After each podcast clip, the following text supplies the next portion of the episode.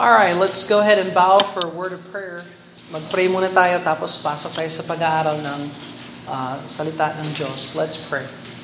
Father in heaven, we thank you, Lord, for the blessings, God, that come our way straight from your hands because of your loving kindness towards us. We certainly wonder and we are astounded that you would be so loving and kind towards us, Lord, when we are so wicked and sinful. But, Lord, we just thank you, Lord, for your grace, your mercy towards us. And help us, Lord, to turn to you and learn this principle of Scripture, Lord, that we will look into in Psalm number 80 tonight. We ask your hand of blessing upon us because of Jesus Christ, and we pray these things in His name.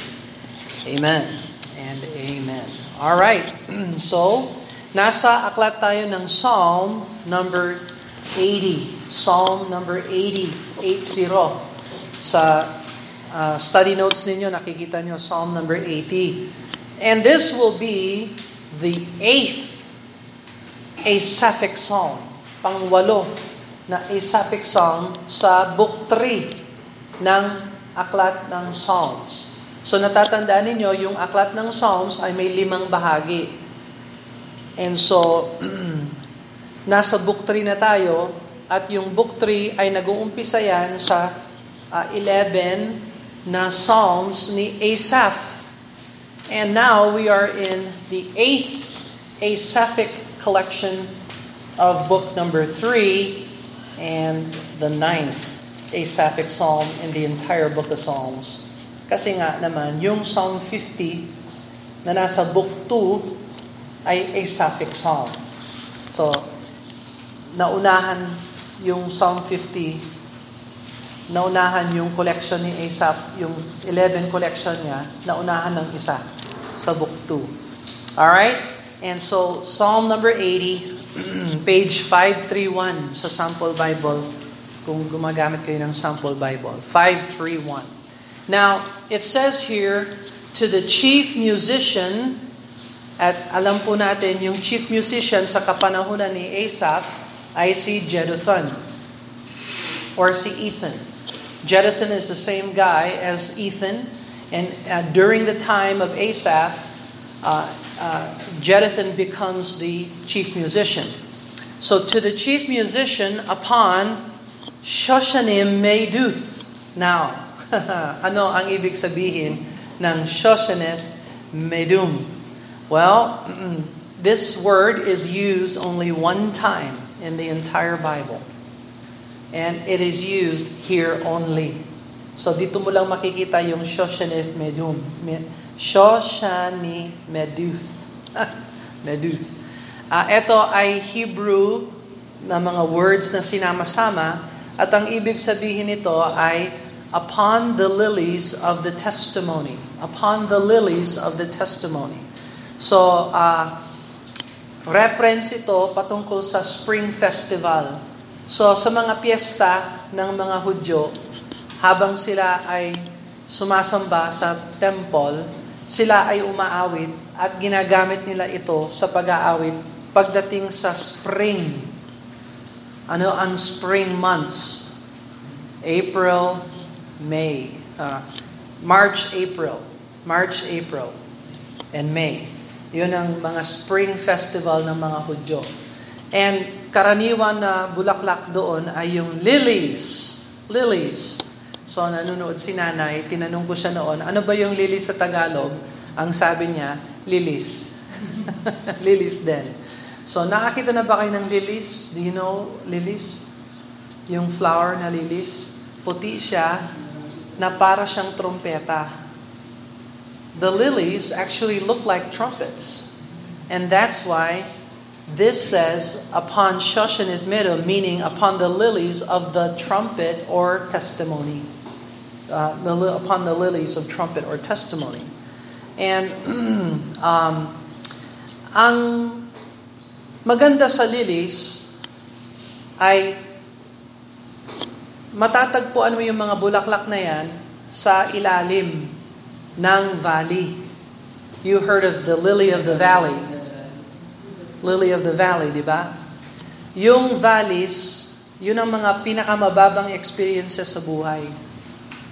And even in the deepest experiences of life, God puts a flower there so that we can be encouraged. And so this is a very encouraging psalm. Although it's sad, there's still a lily in the valley. Something of an encouragement for us. So sabi dito, to the chief musician upon Shoshannim Eduth, a psalm of Asaph. So kaya alam natin na si Asaph ang nagsulat nito kasi sinasabi dyan, a psalm of Asaph. Natandaan natin, sa Bible, makikita mo yung kasulatan nasa taas ng number, ay nasa ilalim ng number 80 sa Bibles natin. Pero, ito ay bahagi ng verse number 1. This is still part of verse number 1. Although editorially placed on the top from the publishers of our modern Bibles, this is still part of verse number 1 in the original Hebrew text. And someday, dalhin ko yung sample ko ng Hebrew text at saka yung 1611 para makita ninyo, nung 1611, nung pinublish yung King James Bible, bahagi siya ng verse number 1. Ngayon lang pinapalitan ng mga modern Bibles, yung ganyan, hinihiwalay nila kasi pumasok yung isip na baka hindi ito bahagi ng Scripture. Baka ito ay editor's notes. Well, it is not. Kung titingnan mo yung 1611, bahagi siya ng verse 1. Kung titingnan mo yung Hebrew na pinanggalingan ng Ingles, bahagi siya ng verse number 1. So, may malaking pagkakamali yung mga modern Bible publishers natin ngayon. Kahit na yung publishers ng King James. Malaking pagkakamali na hinihiwalay nila yung mga words na yan. So, ang isip ng tao ngayon, pag nagbasa sila ng Psalm 80, pasok ka agad sa, give ear, O Shepherd of Israel. Mali yun. I just want you to know that. Anyway, so, alam na natin yung mga unang linya ng Psalms na ito. Tingnan natin yung overall larawan ng Psalms. So, nakabahagi siya sa 1, 2, 3, 4 na paragraphs. 4 divisions. 4 na divisions. Yung unang paragraph, prayer for deliverance. Yung pangalawang paragraph from verse 4 hanggang verse 7, the Lord's present anger.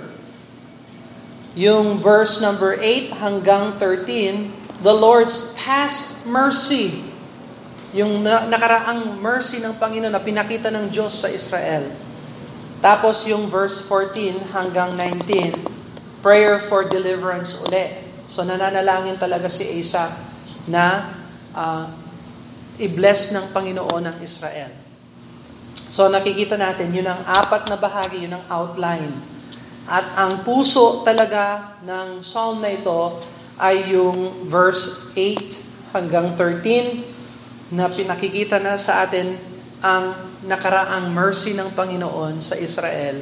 Kasi, kung tinulungan ka ng Diyos sa nakaraan, tutulungan ka ng Diyos para sa kasalukuyan. At tutulungan ka ng Diyos. Maaasahan mo ang Diyos sa hinaharap.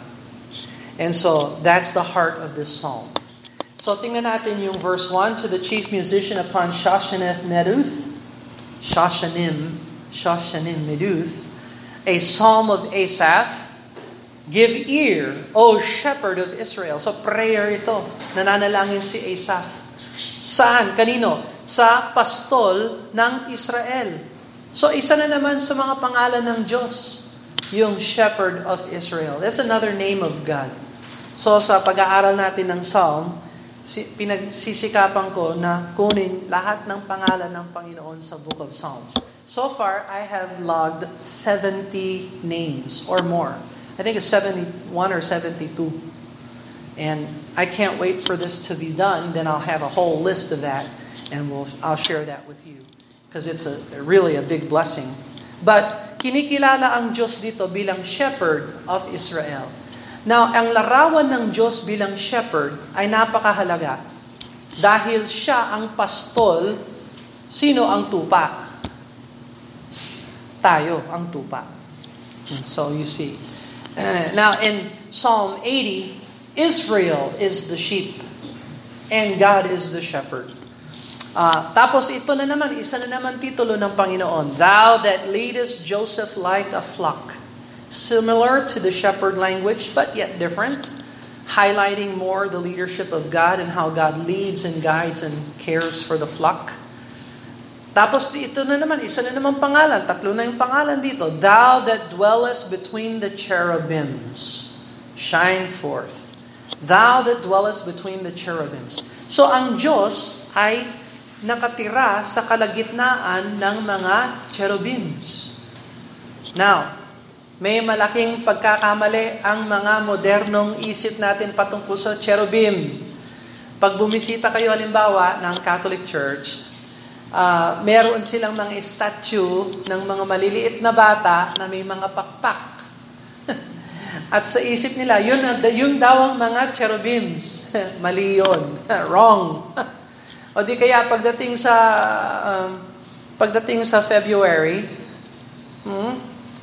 yung isip ng tao, si Cupid, di ba? Isang bata na merong pakpak tapos meron siyang arrow ng puso na pag tsak, tinamaan ka ng pag-ibig. Wow!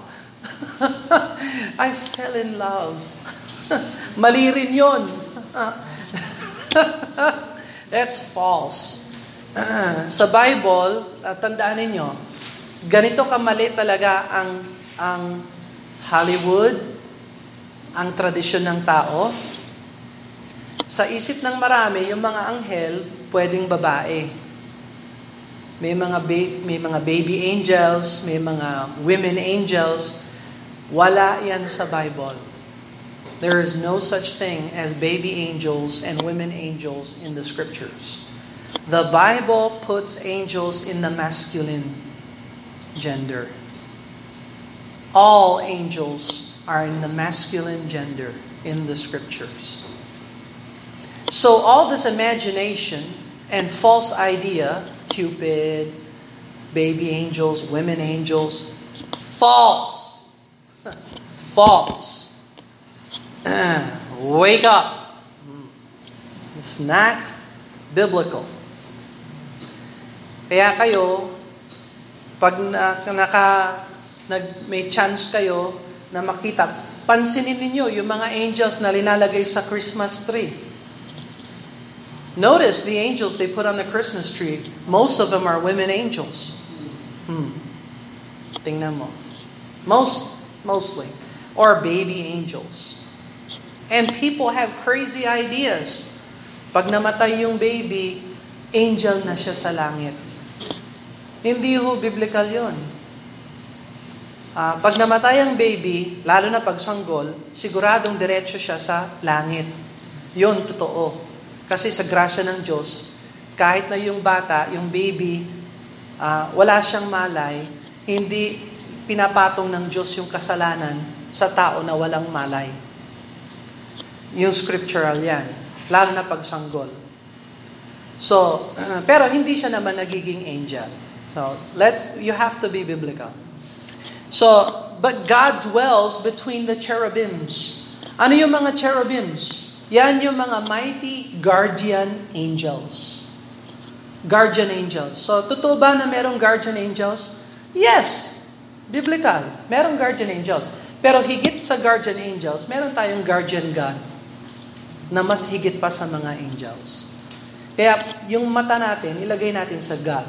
Huwag kay God. Wag sa mga cherubims. Anyway, but God does dwell between the cherubims. Verse number 2, before Ephraim, Benjamin, and Manasseh, stir up thy strength, Lord. Stir up thy strength. Come and save us. These Ephraim, Benjamin, Manasseh stand for Israel. Come and save us. Tingnan mo yung prayer talaga. Iligtas mo kami. Saklolohan mo kami. Help us, deliver us. Verse 3. Turn us again, O God, and cause thy face to shine, and we shall be saved. Uulitin yan ng dalawa pang beses. Tingnan mo ang verse number 7. Look at verse number 7. Turn us again, O God of hosts, and cause thy face to shine, and we shall be saved. And look also at verse number 19. Verse 19. Turn us again, O Lord God of hosts. Cause thy face to shine, and we shall be saved. So, just like in song, sa pag-aawit, may chorus, may inuulit. Ganon din yung psalm, yung aklat ng psalm, kasi sa Tagalog, yung psalm, ibig sabihin awit. Kaya ito, inaawit talaga nila yan. Meron silang refrain, inuulit. So, verse 3 and verse 7 at saka verse 19, halos magkakaparehas. Turn us again, O God, and cause thy face to shine, and we shall be saved. So,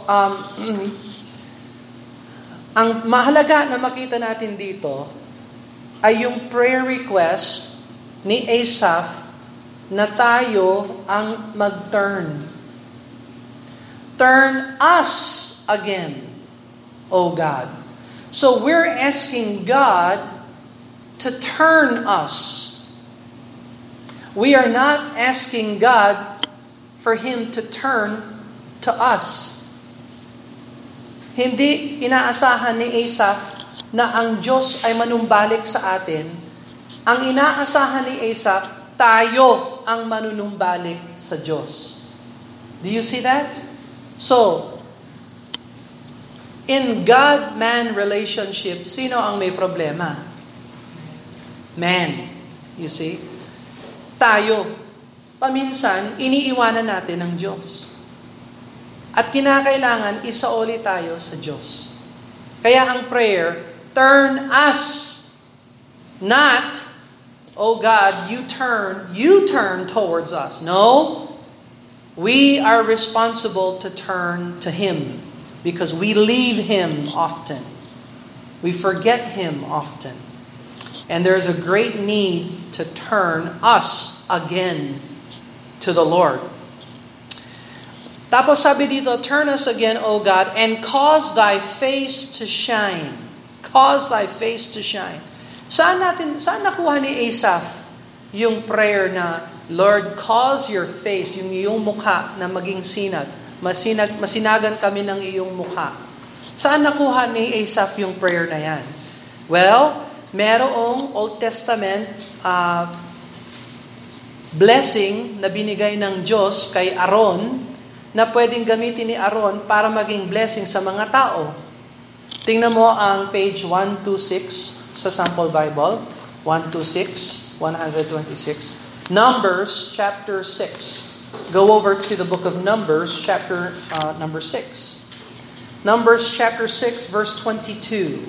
Numbers chapter 6 and verse number 22. Page 126. 126 sa sample. But Numbers chapter 6 verse 22, the Bible says, the Lord spake unto Moses, saying, verse 23, speak unto Aaron and unto his sons, saying, on this wise ye shall bless the children of Israel, saying unto them, and so here's the words of blessings. Verse 24, the Lord bless thee and keep thee. Verse 25, the Lord make His face shine upon thee, and be gracious unto thee. And verse 26, the Lord lift up His countenance upon thee, and give thee peace. And so, kung gustong i-bless ng mga pare ang Israel, sasabihin nila, the Lord, yung mga binanggit dyan, the Lord bless thee and keep thee. The Lord make His face shine upon thee, be gracious unto thee. The Lord lift up His countenance upon thee, give thee peace. But pansinin mo, 3 beses ginamit yung pangalan ni Lord. There's 3 Lord names there. Jehovah, bless thee and keep thee. Jehovah make His face shine upon thee and be gracious unto thee. Jehovah lift up His countenance upon thee and give thee peace. So, blessing.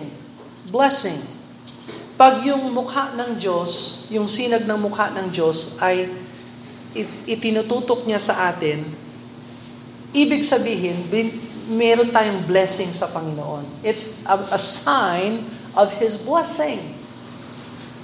Do you know that God wants to bless you? God wants to bless you. Ang buong misyon ng anak ng Diyos, kaya siya sinugo, para maging blessing sa atin. Did you know that? One of the mission that Jesus was sent from the Father is to be a blessing towards us. Look at Acts chapter 3, verse 26. Acts chapter number 3 and verse 26, page 937. Sa Sample Bible, page 937. Acts chapter 3. Book of Acts chapter 3 and verse 26. Tingnan mo itong verse na ito na pinapatunayan sa atin ng Bible na ang misyon ng Panginoong Jesucristo ay maging blessing para sa atin. This proves that Jesus came to be a blessing. Acts chapter 3 verse 26. Unto you first God, having raised up His Son Jesus, sent Him to bless you. Ayun, no? In turning away every one of you from his iniquities. Turning from iniquities. So, isa sa mga misyon ni Jesus Christ, kaya siya sinugo ng Ama para maging blessing sa atin. At ang blessing ay itatanggalin niya tayo sa ating mga kasalanan. Turn. Ano yung turn sa Tagalog? Ayan. Ha? Pihit. Oh. Isa sa mga mission ng Panginoon ay ipihit niya tayo sa ating mga kasalanan. And so, did you know the last thing that Jesus did to His disciples before He went to the Father? Do you know what He did? The last act of Jesus before He ascended. Tingnan mo ang Luke chapter 24. Luke chapter 24. This would be page 909 sa Sample Bible, 909. Tingnan mo ang Luke chapter 24,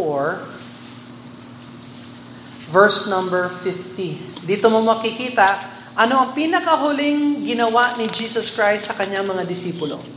Luke chapter 24, verse number 50. Luke, I'm not in Luke, hang on. Luke chapter 24, verse number 50. Sabi ng Bible, and He led them out as far as Bethany, and He lifted up His hands and blessed them. See that? The last thing Jesus did to His disciples, He lifted up His hands and He blessed them. Kaya talaga itong Psalm 80, napakahalaga. Ang hinihingi talaga ni Asaph sa Panginoon ay ang kanyang blessing, ang kanyang tulong, ang kanyang presence, ang kanyang power, ang kanyang forgiveness, ang kanyang turning. So let's go back to Psalm 80 and verse number 4. We're looking at the Lord's present anger. Psalm 80 verse number 4, page 531, page 531. O Lord, God of hosts, how long wilt Thou be angry against the prayer of Thy people? So pwede palang maging galit ang Diyos, pati rin sa prayers natin.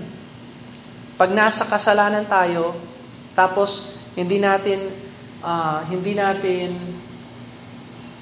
tinatalikuran yung kasalanan natin, hindi pala pakikinggan ng Diyos yung mga prayers natin. He is angry at the prayer of the people who are in sin, who are not turning away from sin. Verse 5, Thou feedest them with the bread of tears. Nako, marunong magbigay ang Diyos ng tinapay ng luha. Givest them tears to drink in great measure. God knows how to bring bread of tears and drink of tears. Let's just say it like this. God is so just and good, He uses the hard things to bring us to repentance. Verse 6, Thou makest us a strife unto our neighbors, and our enemies laugh among themselves. Turn us again, O God of hosts, and cause thy face to shine, and we shall be saved. So when God brings suffering your way, the proper response is turn to God. Turn away from sin and turn to God in prayer. Verse number 8. Thou hast brought out a vine of Egypt. So ito naman yung mga nakaraang blessings ng Panginoon. I-rehearse ni Asaph yung mga ginawa ng Diyos sa Israel. Thou hast brought a vine out of Egypt. So parang halaman. Linabas mo yung halaman galing sa pangaalipin ng Egypt. Thou hast cast out the heathen and planted it. Tinanim mo ang Israel sa Canaan. Thou preparest room before it. Thou didst cause it to take deep root, and it filled the land. So parang tinanim tayo ng Diyos, hindi tayo pagala-gala. Alam mo, ang pagsubok, ang paghihirap ay dadapo sa lahat ng tao, whether saved o hindi saved. Kaya alalahanin natin ang diferensya, anak tayo ng Diyos. At aalagaan tayo ng Diyos sa gitna ng kahirapan. Yung hindi saved, anong meron sila? Wala. Verse number 10, the hills were covered with the shadow of it, and the boughs thereof were like the goodly cedars. She sent out her boughs unto the sea, and her branches unto the river. Masagana ang puno na ito. Itong Israel na ito, masaganang masagana. Cedars is one of the biggest trees, stately trees. Very, very strong wood, cedars. Solomon's temple was built with cedar wood from Lebanon, from Syria, and Tyre and Phoenicia. Verse number 12. Why hast thou then broken down her hedges, so all they which pass by her do pluck her? The boar out of the wood doth waste it, and the wild beast of the field doth devour it. What unfortunate things happened to Israel. Kaya bakit naman ganun ang Israel? Bakit para siyang pinabayaan? Hindi siya pinabayaan. Para lang siyang pinabayaan dahil tinalikuran ng Israel ang Diyos.